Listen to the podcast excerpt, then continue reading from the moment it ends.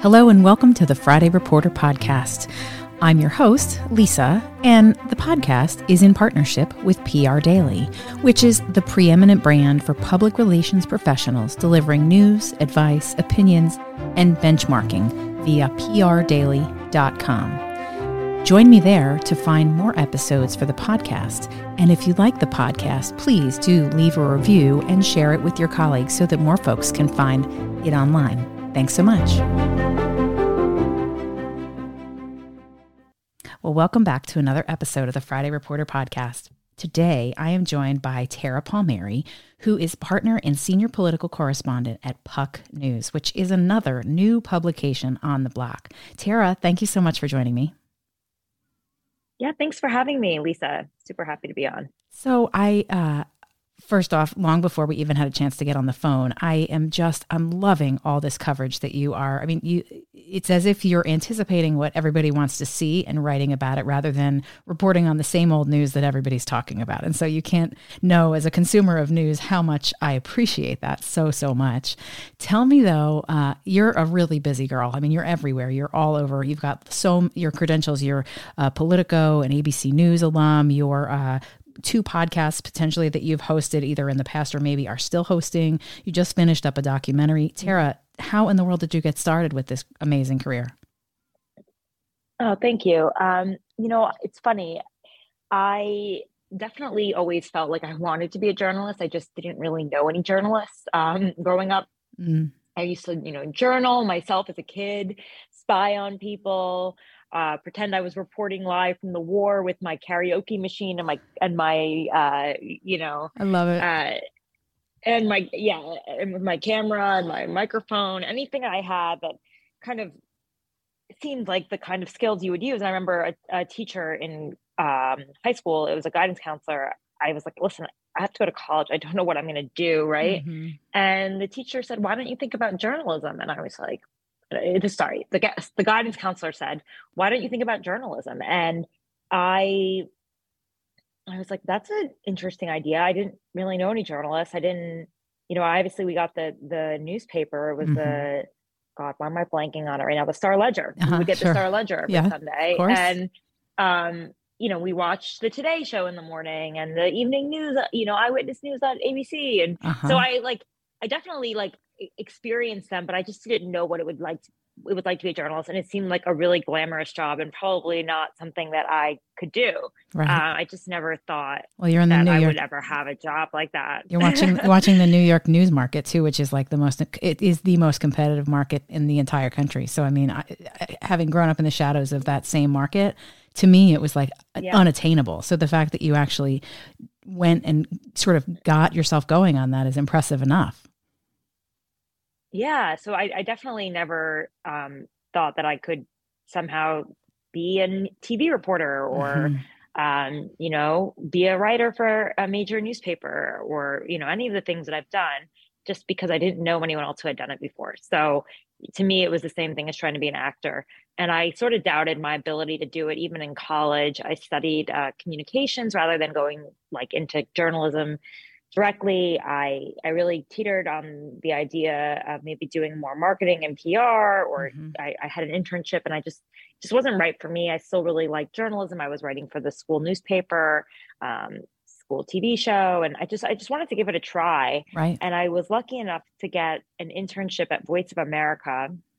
It's kind of like the i guess it would be the propaganda arm of our government but like mm. they do wires all, all over the country and i was given an opportunity to be an intern there and i got to make a tv package and just get the experience of working in a newsroom it's a slow pace because it's government so it's probably a good place to learn and then from there i was recommended by someone to be an assistant at cnn and that's just like you know you make you're kind of like a freelance assistant. You just run around as a production assistant, a runner, sure. really doing odd things for everyone. And um, that was my first real experience in journalism, and that was my job. I graduated early from college, and I started working there as a news assistant at CNN in DC. Mm-hmm. And I just sort of like hit the ground running. And I remembered that it was a freelance job, and we were in, it was 2008, 2009, and just weren't a lot of jobs. And so I started talking to the guests that were coming on. They were editors at newspapers, and um, I said, you know, I um, I'm looking for a job and Mhm. I'm happy to freelance at Right. any of your newspapers or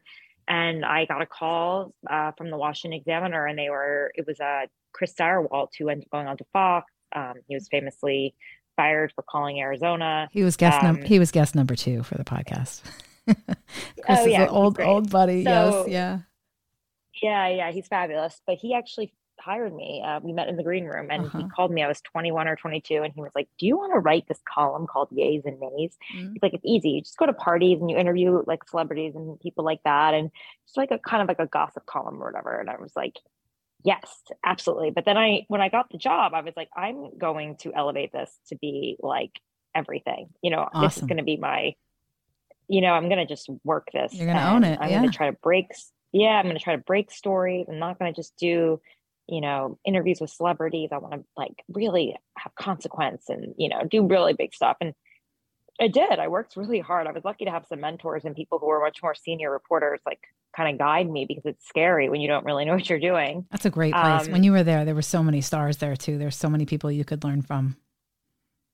Totally. Julie Mason is one of them. Mhm. Um, Bill Myers and Chris Stirewalt, just all these really great reporters. Absolutely. And um, yeah, I ended up like breaking some big stories and I was hired by the New York Post page six, which is like the ultimate gossip column. hmm And I was 22 or 23, I think 22 when I got hired at the New York Post and I moved to New York and packed my bags up in my car and just like did it. And it was kind of a crazy launch. And then so I sort of ended up in like more celebrity gossip, but I always tried to do political stories because I really did always love politics. There was a reason I went to school in DC. There was a reason I worked in DC. I went Right. to American University. There was a reason why I was gravitated towards that hmm um, I always just found like the personal lives of really powerful people, not personal lives, but they're like the things that they do, how they're motivated, the power, the Yeah. all of it, very interesting. The Sure. influence, so interesting. And I just I liked the New York Post because it was a bit, you know, um, it was irreverent, and I Mhm. was I'm a little irreverent, right? And it's also shit kicking, which I'm also I like to think, Yeah. um, and I like it. take no prisoners, and I yeah, i was definitely more like that when I was younger, the take no prisoners vibe. Um, right. I'm starting to chill out, I think, a little bit in my older age. Um, but you know, I still just liked, Just felt like finesse. Maybe just a little bit, a little bit more finesse. yeah, now. exactly, totally, exactly. You get you get a little older, so you don't get as your heart doesn't race every time you get into an argument with somebody. Um, and I just think that I, I believe what they said at the post that news doesn't have to be new, doesn't have to be boring to be news. It didn't Yeah. have to be medicinal, and Right. I still think that. Mhm. and um my career has taken me all over the world like i went to brussels i moved to, to um belgium from the new york post after i left page six after about a year and a half so funny everyone associates my career with that but i was really only there for i mean maybe two years maximum Yeah. and then i moved on to the city desk i covered education i covered crime I Awesome. covered national stories and i also covered politics and then i Mhm. moved on um, to belgium For um, Politico, and right? I worked in Brussels. Yeah, for Yeah. Politico Europe. And so I had this like amazing experience, but that's kind of a boring topic covering the EU. But again, like I tried to make it interesting. I even had a column there and uh, got a lot of traction. And just I've always thought like you've got to write in a way that it's going to get it, that it's going to interest people. You got to tell stories in an interesting way, yeah. and um, no matter what it is. So that's always been my kind of that's been my uh, struggle, but also my goal every day. So Well, I think I think that that's really. I mean, that's admirable too, because I think a lot of journalists go into it with that hope, uh, and then sometimes find themselves in a track that doesn't necessarily allow for that. But it feels as if your career has really led you that way. Even when you were writing the playbook, you're Mm. you're telling stories, right? You're telling stories about what people need to care about for the day, like what's happening, why it matters, why it's affecting what's going to happen in Washington. Um, so super appreciated. But now you're at Puck, and I want to know more about this. I mean, you guys are breaking news every day. I, I literally, I have to read it because it's so interesting.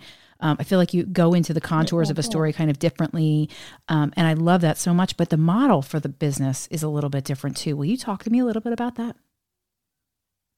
yeah, so um, it is it is different. It's just to start with the model. We're partners, um, all the writers. So right. we all have, you know, equity stake in the company. Yeah. Uh, we are incentivized to sell subscriptions, to get subscriptions. Mm-hmm. Um, we care about the bottom line of our company. It's very small. There's probably only 10 writers, I think. Um, and we don't have a lot of, you know, staff either in terms of like sales or uh, PR and stuff like that, which a mm-hmm. lot of, mm-hmm. you know, a lot of organizations have that. We're pretty, we're pretty small and we're pretty light which makes it good in the sense that it's nimble. There's not a lot of bureaucracy. You try new things all the time, but it also means that you're kind of taking on a lot of the work um, that you wouldn't normally have to do in a big organization, right? Sure, sure. Um, so it's it's hard, yeah, for sure. Like there's no researcher, there's no fact checker, there's no producer. You know, I got to do all of it. Yeah. So even just like uh, copy editing. I mean, there is somebody now that we have copy editing, but at first we really didn't have that. And then people would be like, you got this wrong, you got that wrong. I'm like, oh my God, I can't get the spellings. Like it was just so much work. And again, most of my pieces are about 3000 words and twice a week. So it's a lot and it's deeply reported. Um, and it's, you know, like everybody gets called, like every, everything is reported out, so many phone calls, everything. Um, but yeah, it's told in a different style. It's definitely much more conversational. Mm-hmm. And I think the thing that I try to tap into is like, what's the conversation when I go to have a drink with somebody or a coffee or, you know, anywhere in DC or just a phone call? What what is the thing that everybody is talking about? Yes. Yep. You know what I'm saying? Yeah, I do. What's kind of like what's the anxiety that's kind of percolating in town? What's the um what's the, the question mark? Like the, I don't think my stories necessarily have an answer, all of them. I think a lot of them pose reporting. They pose, you know, information, but they also leave a lot of questions because it's all sort of happening. Mm-hmm. And, you know, a lot of Washington is like the unknown, right? Yeah. Um, and the speculating and um about what's gonna happen next. And I'm not afraid to go into that area, into that that place, that speculation place. Of course I make it clear that's what it is, but I think um you know, a lot of reporting, it's like it's a little too meat and potatoes. And I have to do that. And that's what you're expected to do in a traditional news outlet. But like this is a newsletter, it's almost like a reported column. Mm-hmm. I'm allowed to sort of say, hey, this is what I'm hearing, this is what I'm thinking, this is what I'm seeing. Yeah. And it doesn't have to all fit in that, you know, AP style format. Right. And so I think people like that. And I think it adds a, a le- level of credibility too. Like you're hearing it from me. I'm going to tell you what's going on. Right. You can email me back and you can ask more questions or you can have, you know, so it's, uh, it's very much like branded content from me. Yeah. Um, no. Direct my terrific. Yeah. It's terrific. It's, they're doing a great job. Yeah. Seriously. I mean, I feel Thanks. like um, it is often when you're on the PR side of things that you get stories and, and columns and items sent to you. But it is like it is every couple of days. It's like another Tara Palmeri special, something else that's coming through. It's about, you know, whether it's about Rick, whether it's about Rick Scott or it's about Vern Buchanan or it's an, it's like to me, I you captured it exactly right. It's it's you know everybody's talking about the same things around town, no question. Uh, you know McCarthy, right. what's going to happen with the speakership, but there was more of a layer to me in your coverage um, that I'm seeing that is more about like what are people buzzing about behind the scenes. In addition to that, like sure, Washington, you know, national news, everybody's talking about one thing, but what are people that cover this every day. They care about this every day. What are they unpacking at the end of the day over a beer? Like what's what happened there right? And i love it. Um, i think you're doing a totally. great job and you're it's totally getting noticed. It's not just by me. Um, and it's super appreciated. oh, thank you. And and you guys so it's amazing that you said that you're so lean because you're all punching way above your weight. Like everything all day are these long, thoughtful pieces about, um, but not long in a way that like I have to only read a couple paragraphs before I move along. Like this is some really terrific journalism. I'm really super impressed with what you guys have done in just a short period of time. Thank you. Yeah, I, I it's funny. It stretched me as well. I mean, I I've done a lot of different things in my career, but this has definitely moved me into a new direction and it feels like the right one but it is it's been a stretch it's not something I wasn't writing 3,000 word pieces all the time. And it's right. not, this is the thing, it's not really 3,000 word pieces. What I'm doing twice a week is writing multiple stories to people. Some mm-hmm. of them are mm-hmm. items, some of them are full on reported pieces, you know, 1,000, 1,500 words. Some of them are just like a few lines. Mm-hmm. And it's so funny because sometimes the little items that maybe like the Vern Buchanan story. We almost didn't even put that in in a link and storify it. And I said to my boss, I was like, maybe we should just make it into a story and put it out. Like we put it in our newsletter for our readers, but we didn't put it on the internet otherwise. And um, I was like, let's just do it. And so that story ended up getting so much, um, so much bandwidth. It was shared everywhere. Mm-hmm. I mean, it mm-hmm. was like, um, and it's just like it's only it was only maybe like 300 words 400 word story i mean it was reported out everybody was called everything was accurate but right. it's just kind of funny how like sometimes those little stories they kind of give you a real inkling of like what's what's what's the anxiety what's going on on the hill. And i think in that case it was you know vern buchanan cursing out kevin mccarthy and the threat that he might retire. What does that mean for kevin mccarthy's majority? That's i mean right. if he loses santos and he loses Vern Buchanan, he might be down to just two people right. having to get a majority vote. Right. It's just like the numbers are dwindling. I mean, it's hard it's not razor's to edge. Every little episode. Absolutely. Yeah, Absolutely. every episode is is, is bigger mm-hmm. in this, in, and that's the bigger story, I guess, about Washington is that every little episode is a threat to his leadership. Absolutely. Absolutely. And it's it's I mean, anyway, it's great and I'm super proud of what the what you guys are doing. Keep up the great work we're here to promote it at my little podcast because I think it's dynamite. And I have to tell you, the buzz around, you know, like on the PR side is that it's just terrific work. So great and, and super appreciated. I want to know though, um, mm-hmm. I mean, you're doing all this great reporting. You just finished this documentary that also is like tremendous work. Will you tell me a little bit more about it's Dr. Delirium and Edgewood experiments? Yeah, is thanks so right? much. Um, it's a, a discovery. Yep, it's a Dr. Delirium and the Edgewood experiments. It's a, it's actually a story uh, close to home in DC. It's about these experiments that were taking place at the Edgewood Arsenal, which is probably like 30 miles from Washington. Mm. Uh, it was a military base in uh, the 1960s uh, and 70s. Well, between 1950 and 1970, actually, um, they were testing psychedelics and other types of mind control drugs on young servicemen, not telling them why. It was kind of a, mm. it was a, it was a program with the Department of Defense and the CIA around the same time as the famous MK Ultra program, mm-hmm. and they were trying to see if they could use psychedelics as weapons of war.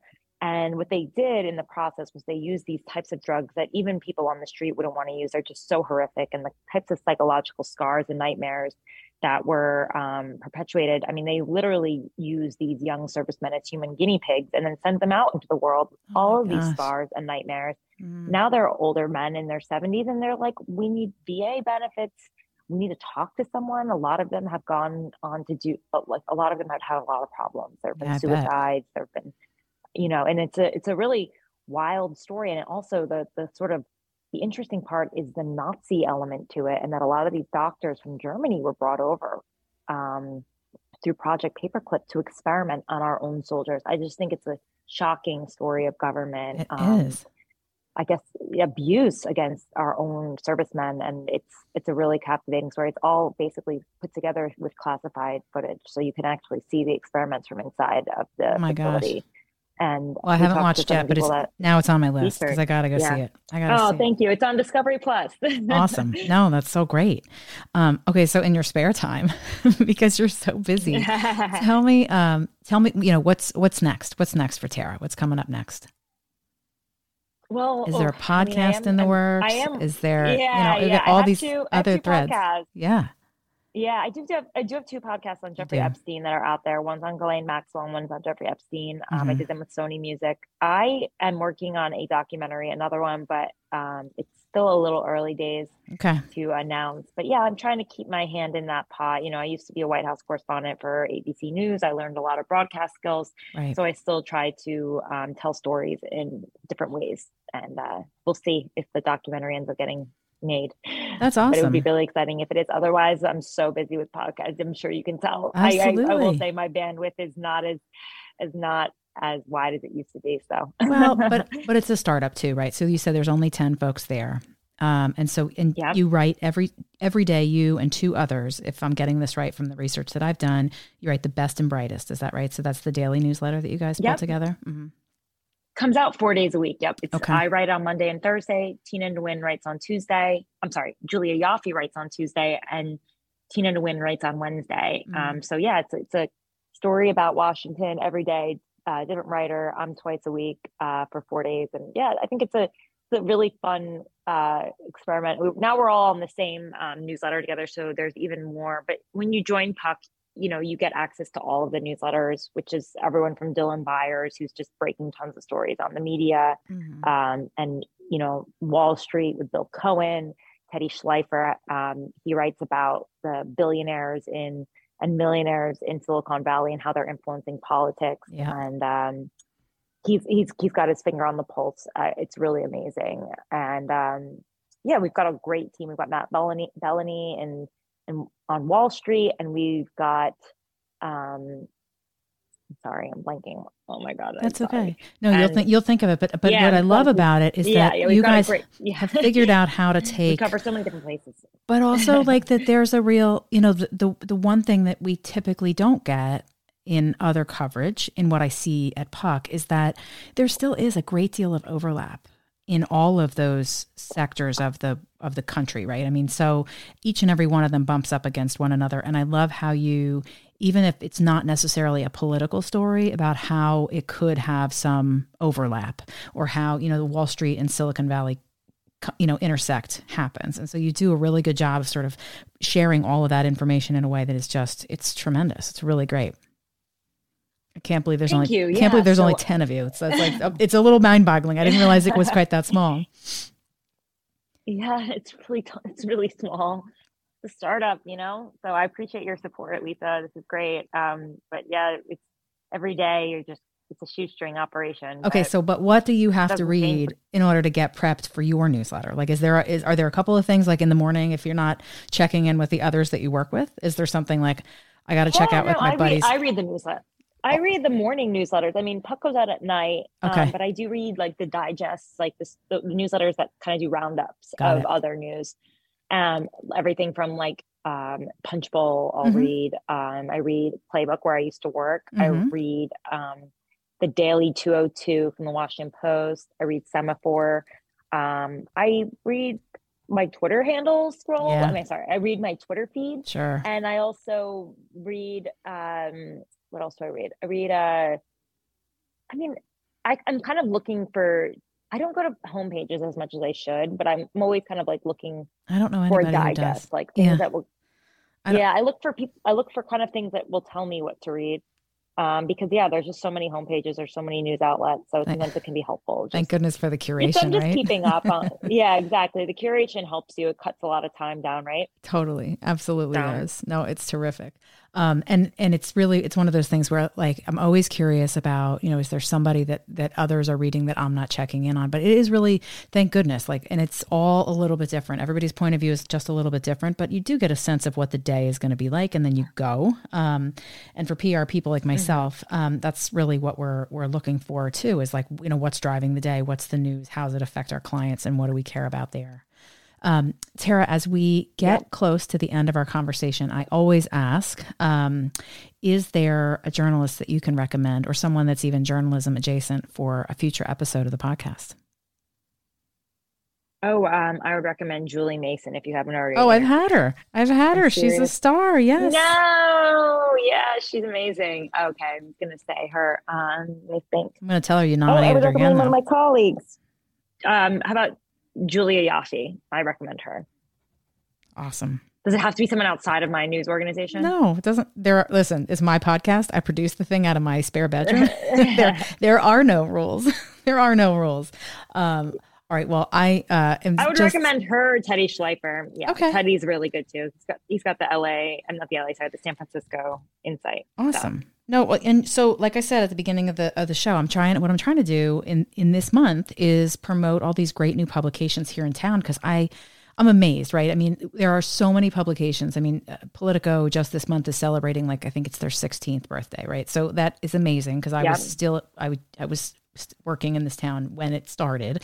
Um, but those guys were kind of a new kid on the block in a town that never had new kids on the block. And now all of a sudden, there's like right. this tremendous crop of, of a lot of great places that people need to drop into and read. And everyone, like Puck is sort of carving out their space and, you know, the others are doing their own to try to make it different and and and new and it's i think it's really mm-hmm. kind of interesting to see. So that's kind of what my point is um, with this month and this series is to try to bring people's attention to some of the newer outlets that are out there that are doing great work. So i am just super uh, excited about what you're doing and i'm super grateful for your time. And i'm going to tell julia and teddy that you nominate them for a future episode yeah. Thanks. I appreciate it.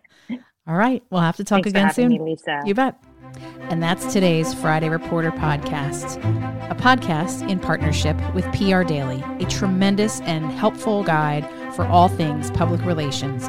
Find us there on their website and join us again for another episode soon. Thanks so much.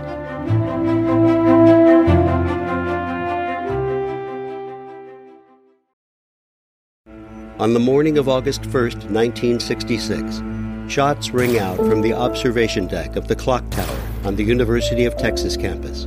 It marks the infamous beginning of the modern era of mass shootings in America. You're listening to Stop the Killing podcast. Join us as we take you behind the crime scene tape to explain global mass shootings and mass attacks. I'm Sarah Ferris, but more importantly, this is Katherine Schweit, the former head of the FBI's active shooter program. I spent five years as the FBI's top executive looking for answers to the mass shooting crisis. I've been at the shooting scenes, I've traced heroic acts of bravery and I've sat silently and listened to the heart wrenching stories from survivors. Amongst this horror, there is hope. We all hold the key to stop the killing. You just need to know how to unlock the door. Download Stop the Killing and be part of the solution. Search Stop the Killing on Apple, Spotify, and all the usual suspects.